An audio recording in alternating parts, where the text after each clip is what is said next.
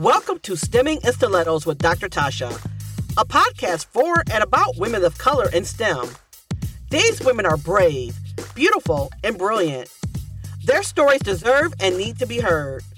Their voice strong, their message clear, their experiences priceless. Now, let's welcome this wonderful winning woman of color to the show.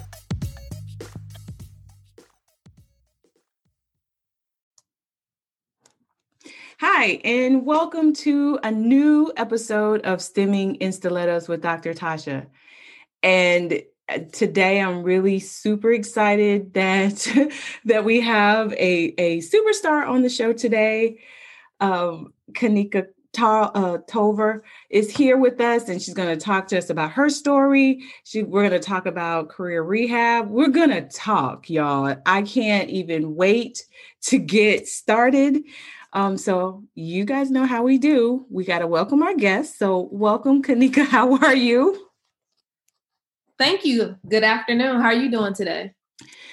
I'm, you know, I'm I'm doing what I do. I keep keep it moving. um, uh, I am, like I said, I'm really excited to have you here. Um, I just feel like we're in a space where we need to be talking about our what's next or what's our, you know, what is our right now. Um, especially as it relates to our career pathways. And, and by our, I mean women of color, I mean Black women, um, both um, describe me and describe us. It describes our audience that we're talking about today. So I'm just like, man, we gotta, we gotta do this thing. So I'm really happy that you're here. I'm excited to be here too. I'm in agreement with you that us as Black women, we got to continue to push forward, but we have to be strategic and we have to develop a plan. And today we're going to talk about that plan. I hear it. All right. Well, first, you guys know how we do. Um, on the show, usually we have people tell us their STEM story. And I've asked um, that Kanika tell me her STEM story, but it's going to be related to you know uh, moving us to talking about the book and how we how she ended up being this the, the author of this book. But also we want to move forward and talk about you know how we can help how you know wherever you are right now in the career pathway we want to give you some advice. Or i should say she's going to give you some advice and i'm going to be taking notes. So my my um career story far as stem related is that i went I graduated um, from Prince George's County High School. Um, I, gra- I, ed- I, was educated in the um, public school system. I went to Friendly High School. After high school, I transitioned um, into going into a HBCU by the name of Bowie State University, where I got my computer science um, ba- degree in, my bachelor's in, and I was really focused in on internet technology. I was fascinated about how to build websites. You know, back then it was like, you know, building websites with HTML and mm-hmm. using Dreamweaver and Front Page and Publisher and all of those intro, intro, those tools that introduced us to the web that we know now, right? So I really, really was like, man, I want to go into developing websites because I just really enjoy programming. Um, then I graduated from college and I went into the um, into the career space of being a developer. So I worked as a developer um, at the beginning of my career at the Department of Labor, and I had, you know, spent a couple years as a SaaS developer, mm. and I transitioned as I as I kind of like I kind of transitioned really fast in my field because I, you know, started off, you know, as a developer, and then I went into being into project management, mm-hmm. and then I kind of got into a place you know, where I was unhappy in my career. Mm. You know, I was making six figures by the age of 27. I was, you know, a homeowner. I was a, a wife. I had all these amazing things happening for me. And then I started to feel very unhappy in the career space. Wow. And then that's when I birthed career rehab for my personal journey. Mm-hmm. I was in a job for five and a half years with four different managers, no no support from my leadership. Um, I was unhappy with the technologies I was working with.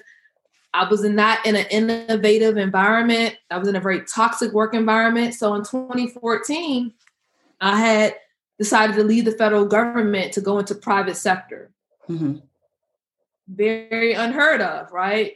So I reinvented myself and I reinvented my personal brand to go work at a, at a Fortune 500 tech consultant company by the name of Deloitte. So career rehab started with me. I reinvented my federal government tech brand for private sector because mm-hmm. I knew that I desired more. I knew that what I was experiencing for five and a half years, going to work, leaving in tears, being disappointed, um, wanting to do more, I wasn't getting that at that job. So that's when I said, you know what? I'm going to leave my good government job, my good job. Not like the good government job. good government job for a private sector. When I did that, that's when I kind of rehab my career. Mm-hmm. And then I kind of started to like notice, like, wow, I actually can do things when I brand myself and get certification. So that's kind of career rehab started with me first. Well, it, it, you know, I almost believe that it probably had to, right?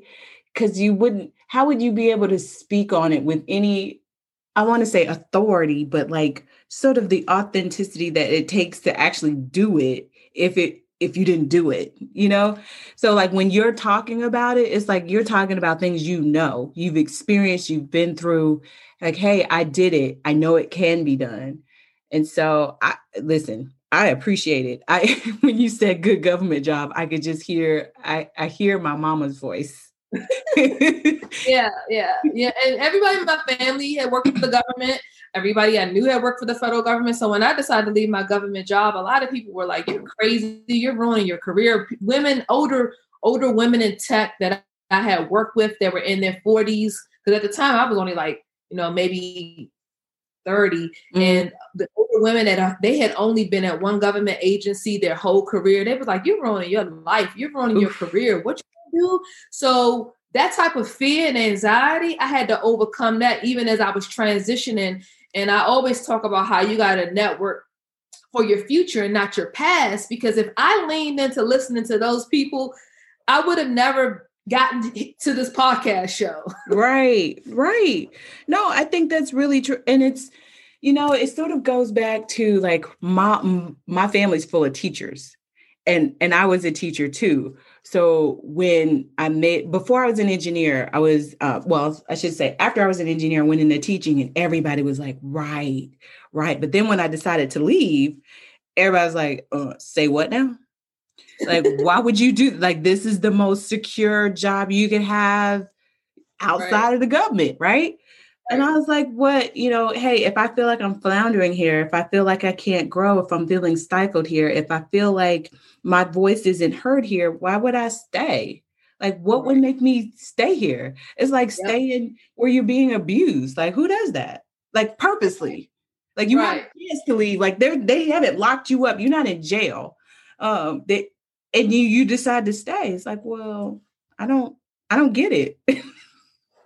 like, I just yeah. So that. that's yeah. So I that, that's exactly the feeling that I felt. I felt that I was dealing with career abuse and I felt like that I was making the the responsibility was on the employer. And the moment that I said, "Hey, I can take career ownership back," mm-hmm. I started to thrive because I kept saying for five years, "Why my job won't do this? Why they won't send me to training? Why won't I, why won't my manager listen to me? Why why do I got coworkers that don't want to do their job?" And when I started to think about it, I'm like, I can't change these people. Right. I can't change the environment, but I can change myself by removing myself and finding something that's a better fit. So that's that's exactly where dating jobs became. Well, okay, so now let's so because here's the thing. I, I don't think we know how to do this. Like, I don't think well, and I and I'm gonna say this because like, well, some of us don't know how to date in general, but that's a whole nother subject for a whole nother day but we don't know how to date jobs. The thought of that in my mind, if I'm honest with you, there's a little bit of like, fear. I want to say uncertainty and fear involved yeah. in that. Like, what does that mean? So, dating jobs is a concept that I came up with when I got into private sector. I was like, you know, hmm, you know, I left my government job making 106,000. I, and I went into a private sector opportunity And then I stayed there for less than a year or maybe 12 months at Deloitte. And then I got I went from 106,000 to my next tech job was 141,000. I was like, oh yeah, we friends with benefits. That's what this is, right? This is, and I talk a lot about that in the book that we are actually friends with benefits. And those that follow me on Twitter know that I talk about this concept a lot. Yep. Is that what can the job do for you? And dating jobs is not about technically job hopping. That was an example where I did stay for 12 months, but seeing the exposure and the experience and expanding my network and expanding my pay was like, okay, this is what dating jobs look like. There are opportunities where you can stay somewhere for two years, three years, five years, and the relationship is healthy, right? It's yeah. a healthy, it's a healthy relationship. But but when it no longer becomes healthy, meaning that you're unhappy, meaning that you feel like you're not getting the pay that you deserve, or you just wake up and say, you know what, this is a great culture, this is a great organization, the pay is good, but I, I don't even like what I do anymore, and I'm mm-hmm. ready to start over into another field or another industry. So dating jobs is really about I'm friend, we're friends with benefits, and what can you do for me? Because I know what I'm doing for the company. I know what I'm doing for the employer. But I think dating jobs, it, it's, it's, it's, it's more so like I can have unique experiences and exposure the same way I could when I dated multiple men, right? Before I got mm-hmm. married, I I could have this experience with Bob and this experience with Jim. But until we find a job we want to marry, we should be, you know, we should be dating jobs. I hear listen, I, I feel like I feel like this you need a show. You just need a show with every episode is just like this because when you say dating the job like i i i'm here for it. Be friends with friends with benefits. And a know what you have to bring to the table but then it's like okay but what things am i getting can i get from this? Do i leave with some certification? Can i leave with some experience that's going to launch me into my what's next? Do i leave with the new skill or what what is it? Yeah that's the benefits. yes. That's, benefits. And I think going into the relationship, you should know exactly what you want. Do you want remote work? Do you want mm-hmm. a flexible work schedule? Do you want paid time off where you go in and saying, hey, they offer seven hours per pay period, but with my experience, I want to actually counter offer for nine or 10 hours per pay period? Do I want to get a training budget out of out of this relationship? Mm-hmm. Do I want to be able to do global travel on their dime, meaning that I will travel around the world to do my job, but I'll be able to be able to stay in that nice hotels and, and go to conferences and and meet other clients you know when you're single and you're young this is an opportunity for you to see the world on the organization's dime, dime. versus mm. your own dime. So the benefits is the same way when you dating somebody and he wants to fly you out or you want to fly out with him to a trip. I think mm. it's so many opportunities that we are missing out that we are solely focused on the job offer. And it's so many other benefits outside of the job offer. So, okay, so question. So here's where I think people get there's two places. Well, probably multiple. But here's what the way I'm looking at it, or the way I see it, and you can tell me yes or no. Um, one is yes, that job offer because we think that's the end. Like we've gotten, we've done all the things, you know, we've done the setup, we got the resume together. I nailed that interview. I even nailed the second interview. I probably nailed, I probably did nail the third interview and the final interview. I got the offer. Um, and I and I can tell you from experience from from my own experience like sometimes when you get that offer letter it it was terrifying to um the first time i actually negotiated but within you know like the counter offer to the offer letter girl i was like i know i have to negotiate.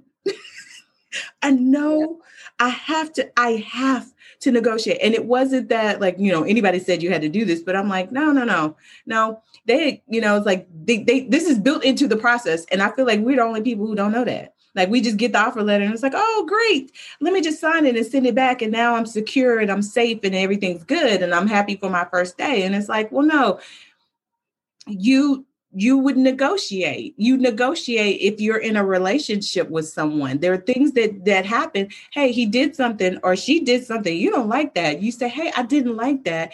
Can you do the following? And so you there's a negotiation that happens during the whole course of the thing.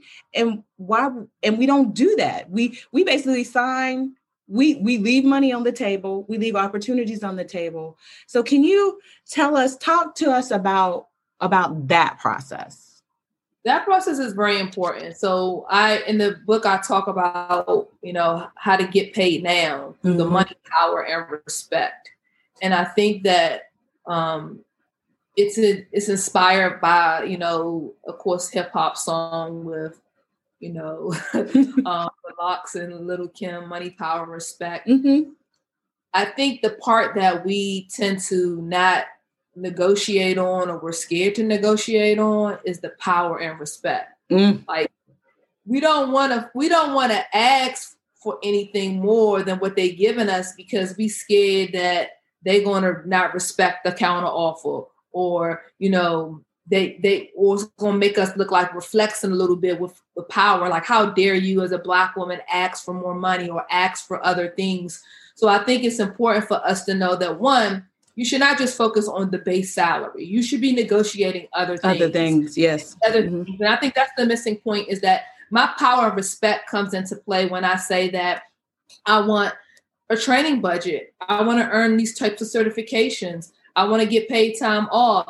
I want to have maternity leave when I have a baby.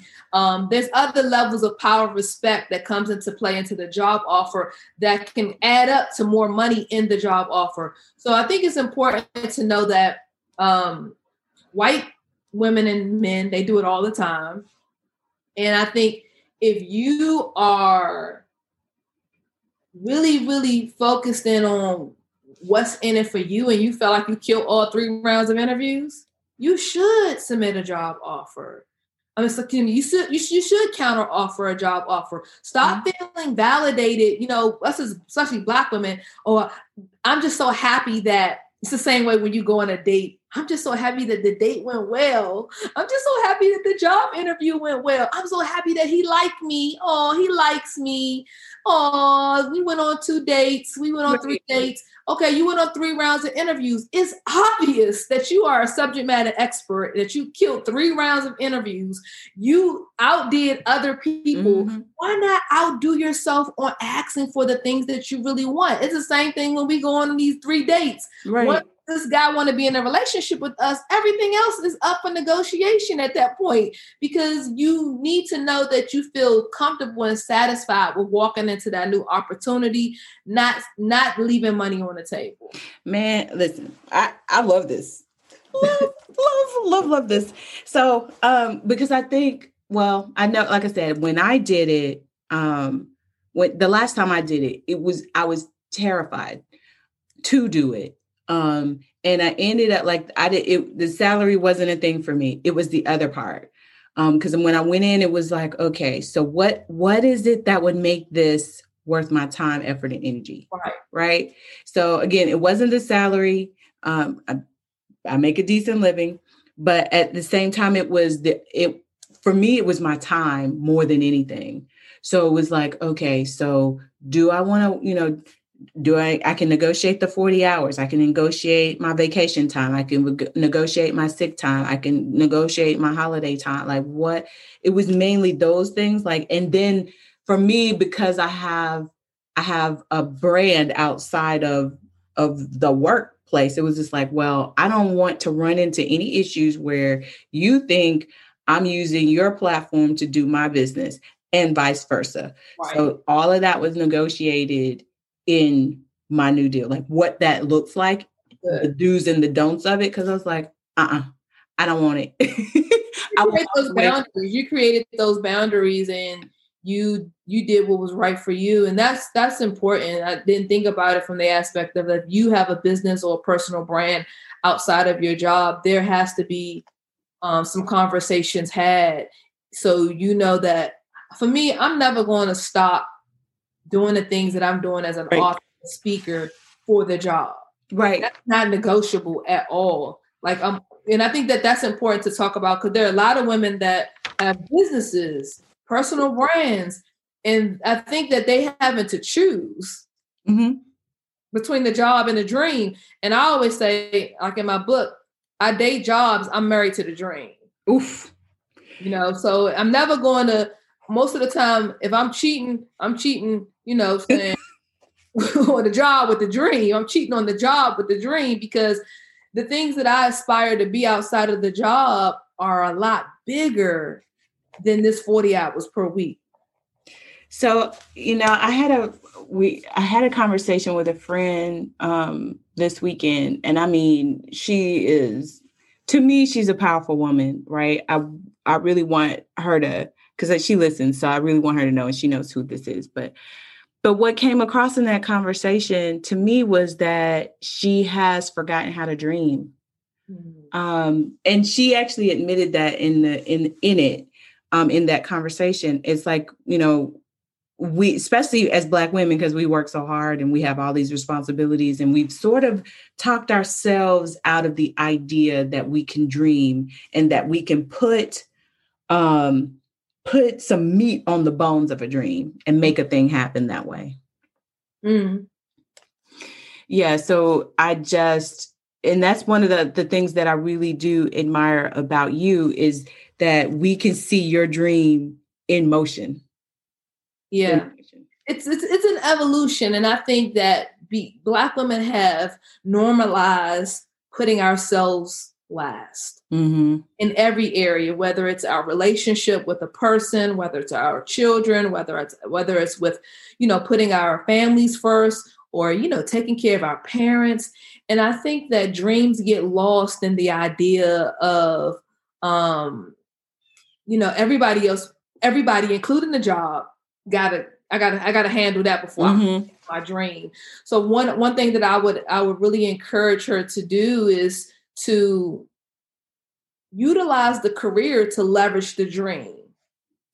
Utilize the career to leverage the dream. This is one of the quotes that I had in my first book, Life Rehab, is that there are opportunities that we can use within our careers and within our experiences to leverage the dream, meaning that there are, eh, eh, you know, there are unique things that we can, projects that we can take on, opportunities, expanding our network with people that are dreaming and doing the things that we want to do. So it'll leverage us to believe that we can do it too, right? So mm-hmm. if someone said, okay, Kanika, how did you get here? I, I got a quick story.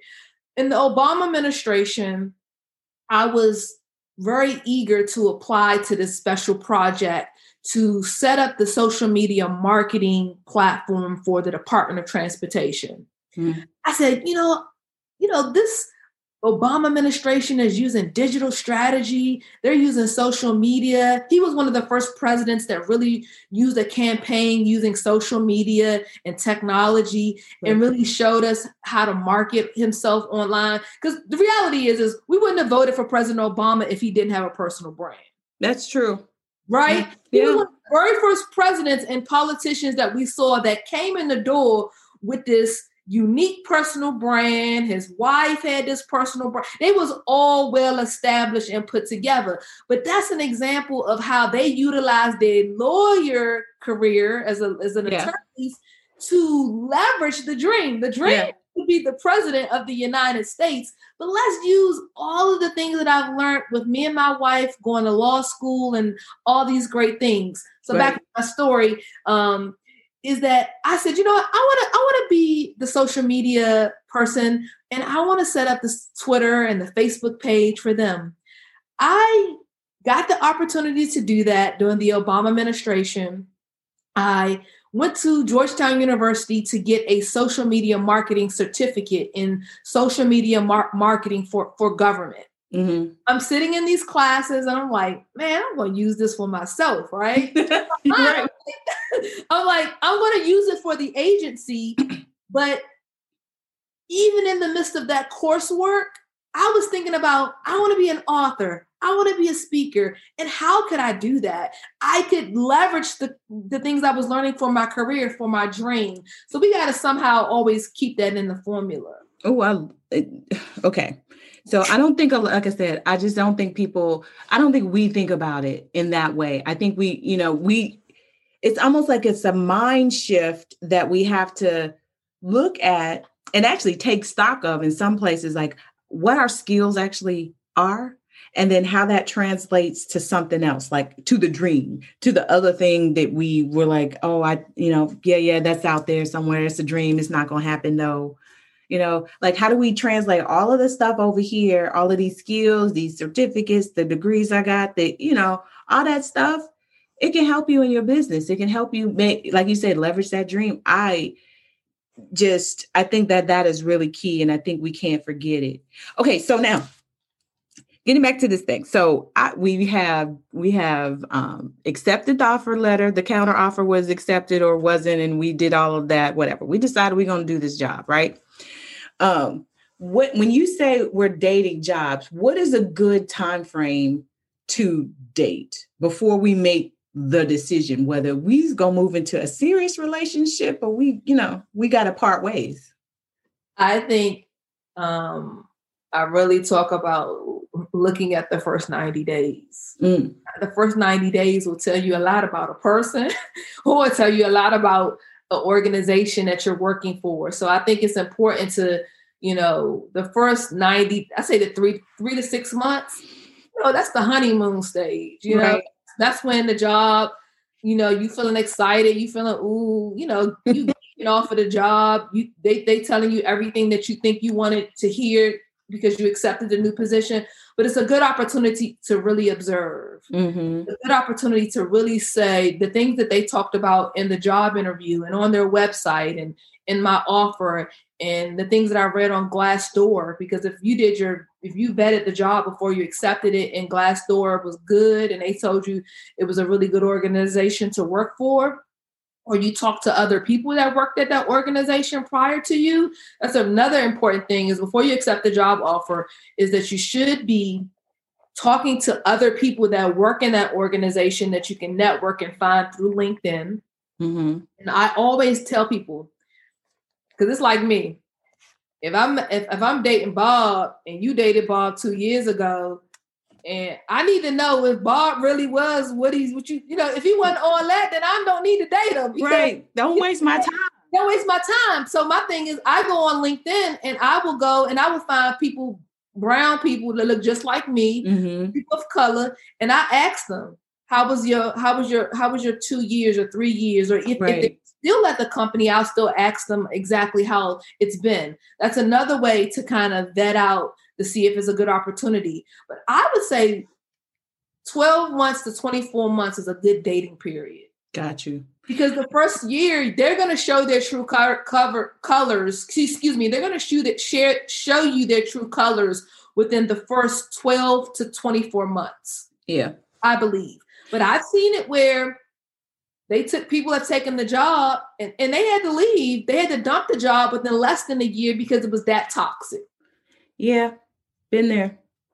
well, I've been there too. Yeah. And one thing I don't recommend is I don't recommend anyone staying in a, an abusive career relationship.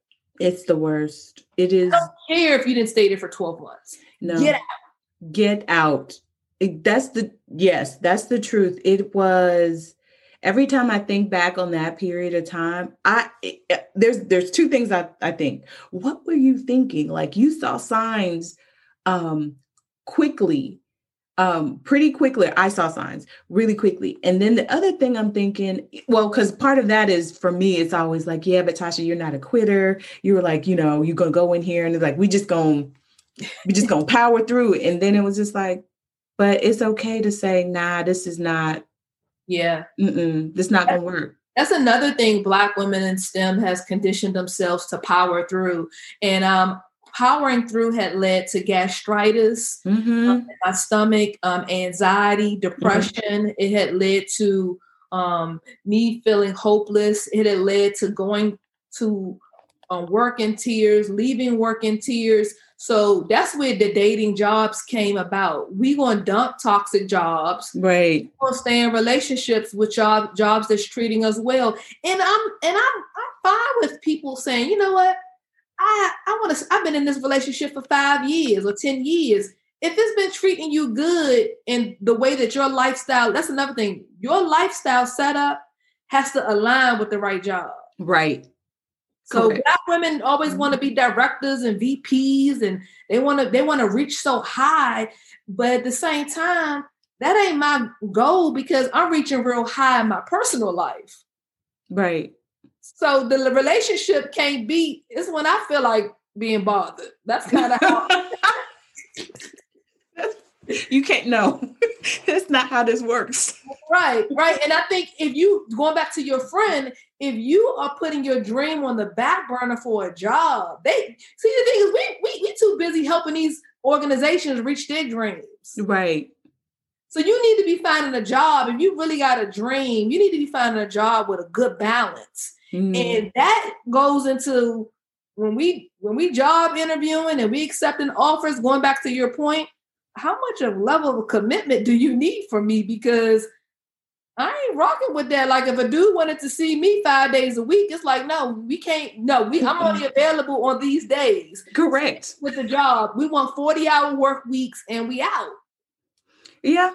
I listen, I, I said to uh, like I said, to, to my friend, I was like, you know, it to me, I, I, I quoted to her advice that she had given to me, and it goes back to what you were saying a little early in the conversation when you were talking about owning our own careers, right?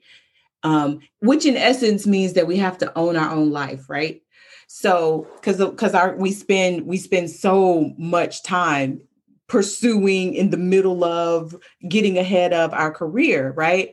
Right. Well, for a lot of us, I'll just say, because you know that's not everybody's dream, but but i'm like you know if i don't own it if i don't own it and and i have decided i'm going to give it away to this organization these people whoever right?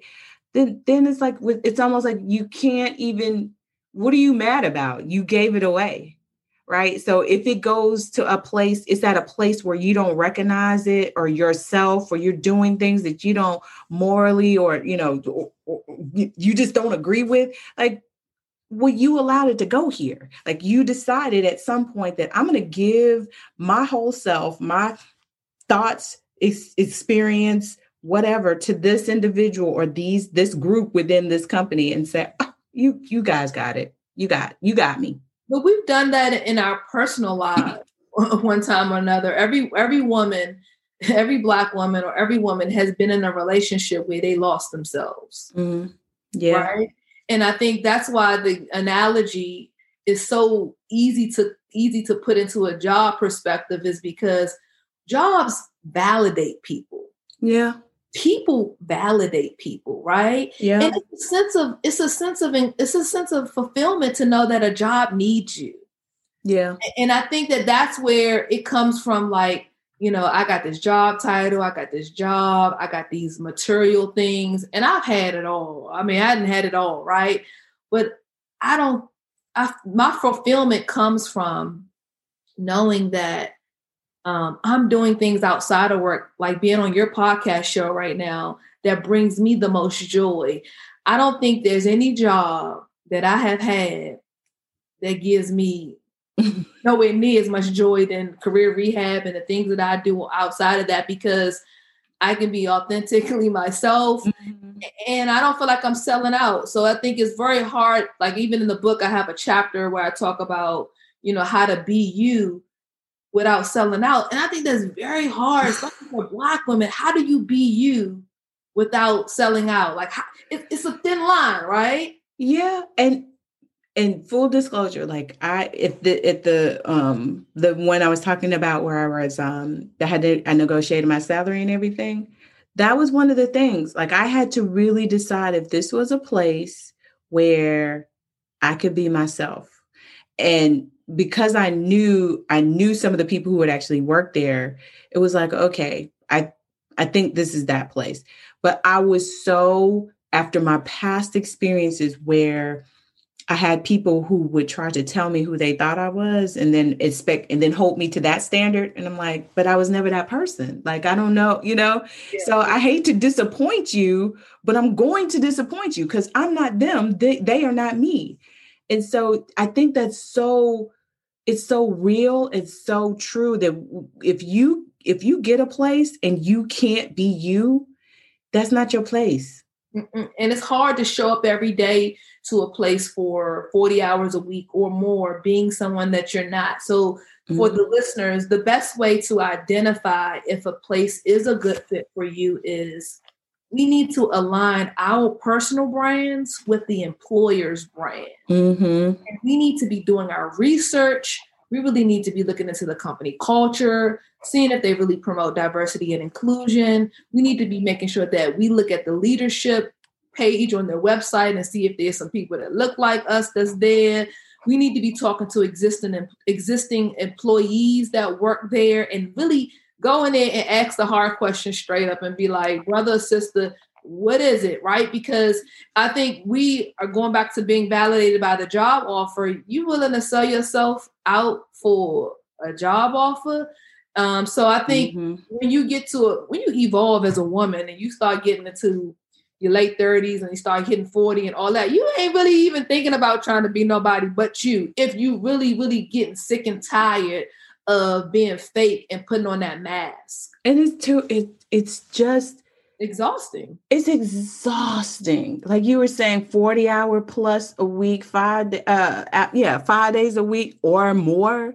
Like can you imagine like putting on just you got to put on armor or put on whatever all day. I'm like yeah do that. Like I just want to, you know, like if again, if I want to rock a braid one day, or weave the next day, if I want to, if I want to not wear makeup, if I want to show up in jeans, if I want to speak ebonics, if I want to speak proper English, again in quotation marks, if I want to do those things, it's that's the whole, or as my husband likes to say, I'm having the full experience. Yes.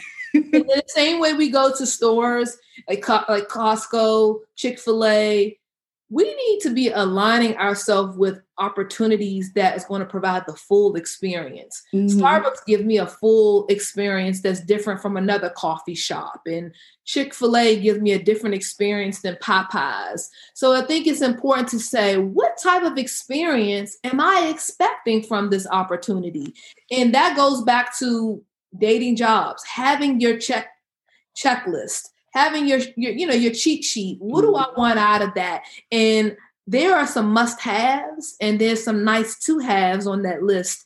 Oof. And if your must-haves outweigh your nice to-haves, then you may be going in the right direction with the right organization. But um, we need to be interviewing them as much as they're interviewing us. So, why do you suppose that we don't? Um, and then I want you to answer. Yes, I'd like you to answer that question, but also I want you want you to. So, when do we? How do we? So we're, let's say we're five, ten, five to ten years into a career, and and I'm I've decided, yeah, I want to leave my good government job. Like what? what is what's my first step towards doing that? The first step is um really this transitions into being a brand and not an employee. Mm. Shifting your mindset. Mm. Shifting your, this is one of the most popular chapters in the book about being a brand, be, be a brand and not an employee. Mm-hmm. And I think I didn't discover this until 10 years after being in the game because I had an employee mindset, like aunties and grandma and mm-hmm. mothers people that stayed on jobs for majority of their careers and of their lives they was very submissive. That's an employee mindset being mm-hmm. very submissive to an organization that you know ain't healthy. So shifting your mindset letting go of the employee mindset first and then embracing a branding mindset. And when you embrace the branding mindset you are keeping track of your performance on a on a regular basis, your wins, your small and big wins, um, because that's going to help you transition into a new role if you're documenting that on a regular basis.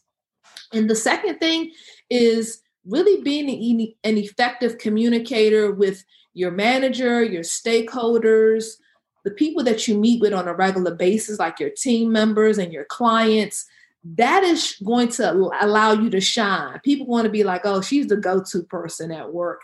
She's really a SME. She really is always showing up well at meetings, conference calls, um, presentations and briefings. That's where you want to shine. And then that's those soft skills, you want to update that on your resume too, because we always focus on I got a degree in X. Right. I, I, I, I did this for 15 years. But what about your communication skills, your writing skills, your presentation skills? Those things help you stand out as a rock star on your resume and your LinkedIn profile as well. And the last thing mm-hmm. you do when you're embracing a branding mindset, when you are, are, are a brand, you are making the small things sound big.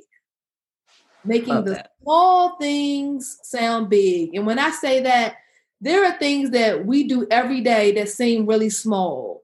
That Excel spreadsheet, that presentation, that briefing report that you do monthly, mm-hmm. or that that weekly report that you do we need to make sure that we are there's a bigger vision behind those tasks for the bigger vision of the organization.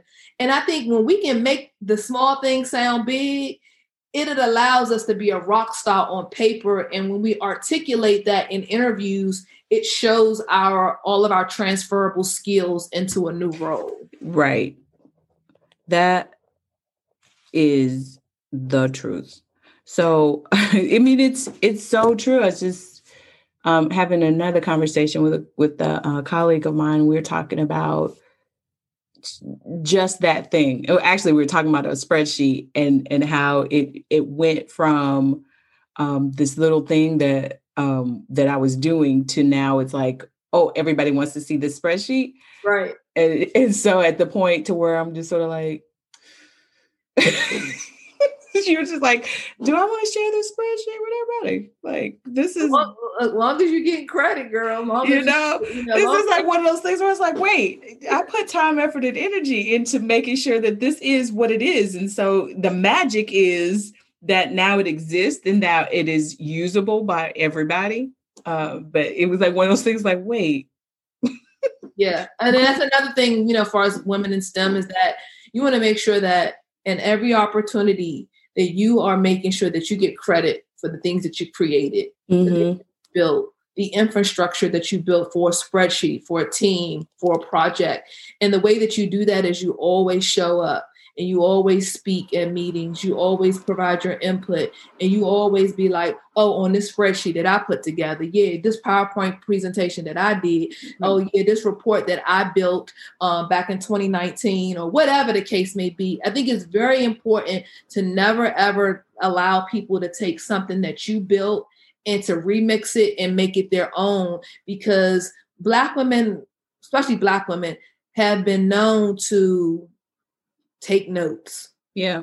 Be the note taker. Um, mm-hmm. Um, be the nurturer of the team. No, get bossed up and get to a point where you sit at the table and you are providing your opinions, your advice, and your knowledge in a way that people can know that you own it, but don't just give give give that spreadsheet away and right. Then, yeah. Right. No, that was um, I just remember. So I used to be um, used to have a, a, a high administrative position at um, a college, um, and I can remember being in meetings. And honestly, there were there was one black woman and and a couple of black men, but most of the other people, I think there was like twenty people, twenty two people um, in this on this. We were on the task force together, and I can just remember sitting in that meeting, you know, I felt like I was doing all the talking because none of the other none of the other black people, black or brown people were saying much. Um, you know, and later on I was, you know, sort of, you know, you have to pull you to the side meeting where it was like, girl, you need to shut up. Like we're, you know, it, and it was like there was this acceptance by them that we were the token people and they were willing to do that and not you know, because of course, you know, when you start talking, you get assigned stuff, right? Right. I mean, you know, that's the that's the by proxy of it. But but I was like, no, I'm willing to do the work because I believe in what the task force is doing, XYZ one, two, three. And it was like, no, shut up. Because the the thing is, is that now that you've started talking, the I, you know, the, the thought is is that now we will we will we will back you or we'll start talking too. And I was so floored. Like, I do not get this mentality. It's like, e- even if they did put us on this task force to be the token, that doesn't mean that we have to fulfill that role. Like, I don't get that. You know, yeah. that you are willing to to do that and just be a figurehead and name only and just stand there for the press conference, but not necessarily have any input in what what came out of the task force. I just was so floored by that. But then I realized that I think we have been conditioned, and you kind of touched on it before, to play it safe. We don't yeah. want to rock any boats. Yeah. They had an employee mindset. They were only doing what they were told to do. Mm-hmm. Whereas the brand, you were trying to shine and you were trying to go above and beyond above and beyond to offer a unique offering or service, right? Yeah, yeah. We talk about company brands and how they have unique offerings and unique services and products. If we as employees keep an employee mindset, we can't offer anything unique. We're only doing what's in our job description, or we're only doing what we're told every day. That's not going to allow us to shine as a brand. So it's very important that those that and, and, and, and you know, there are many successful people that have that mindset. Right but they're not going to grow beyond that organization. Mm. They're not mm. going to grow beyond that team, and they're not going to learn new skill sets. They're gonna, they're not going to get unique exposure because they're going to be tied to just standing there, like you said, saying nothing. So I think for me, if I'm if I step up like you did, like I was more so like you at work, I'm doing it with a strategic mindset that I'm stepping up to do this task because I'm look, trying to get another job.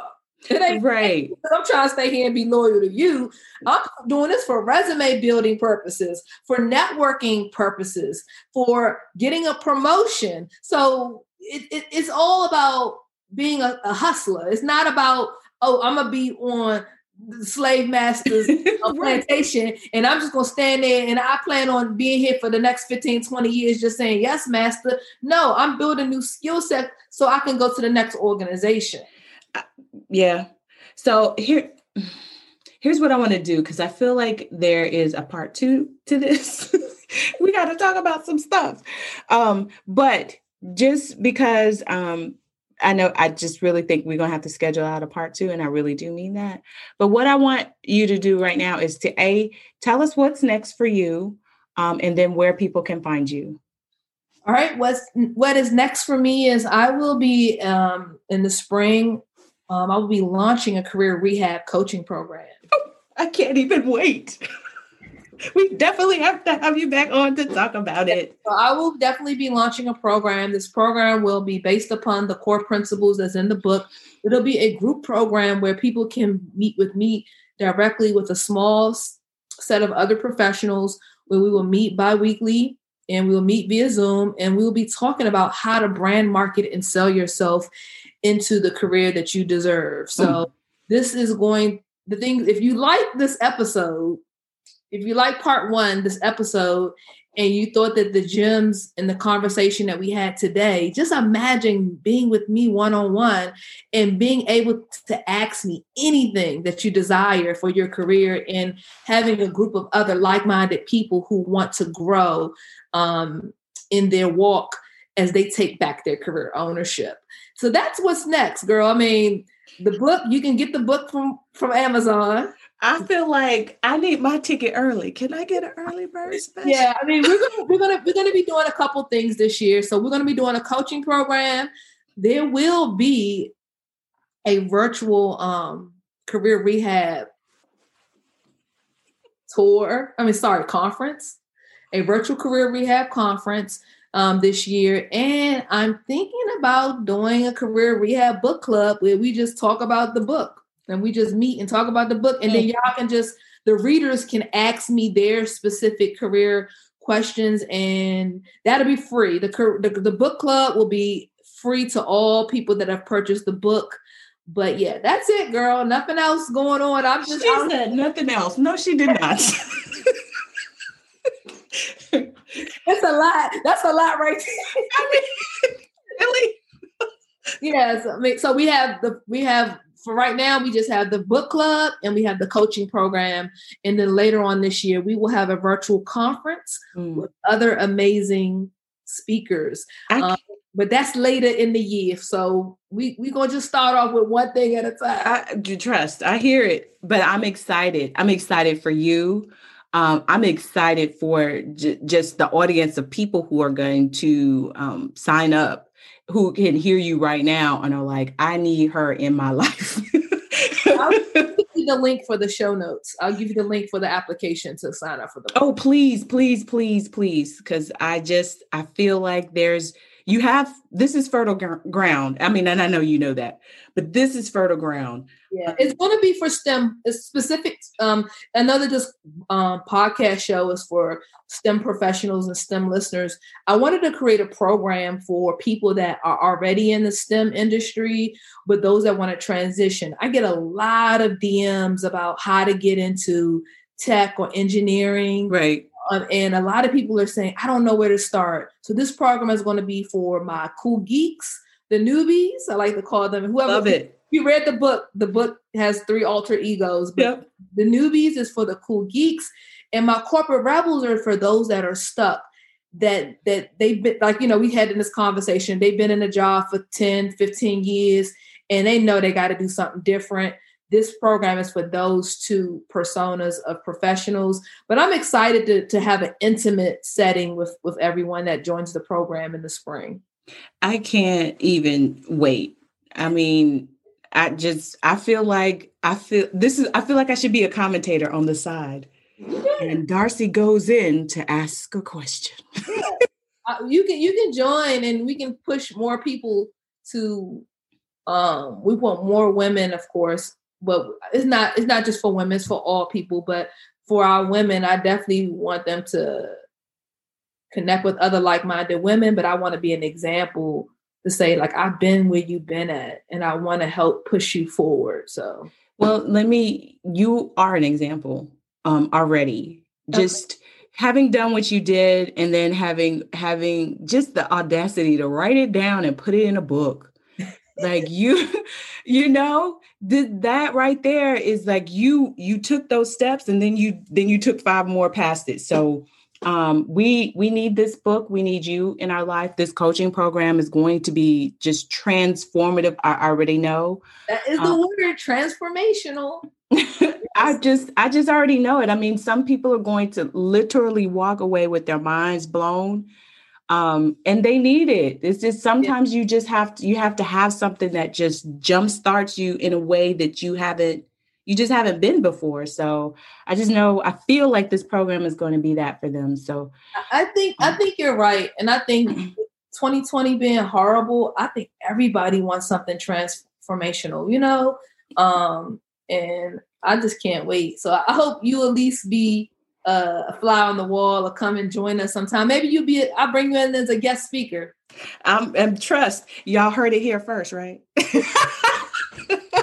um, sure. I'm, I'm, you know? I'm, I feel like I'm in the midst of the transformation um because you know we've all those of us who've been through it who've been through it have and had made the decision that you know what i can't do this anymore i have to you know I have to make the switch. It is a mindset change for sure. And it and for me it was a settling into the notion that I'm going to be me everywhere.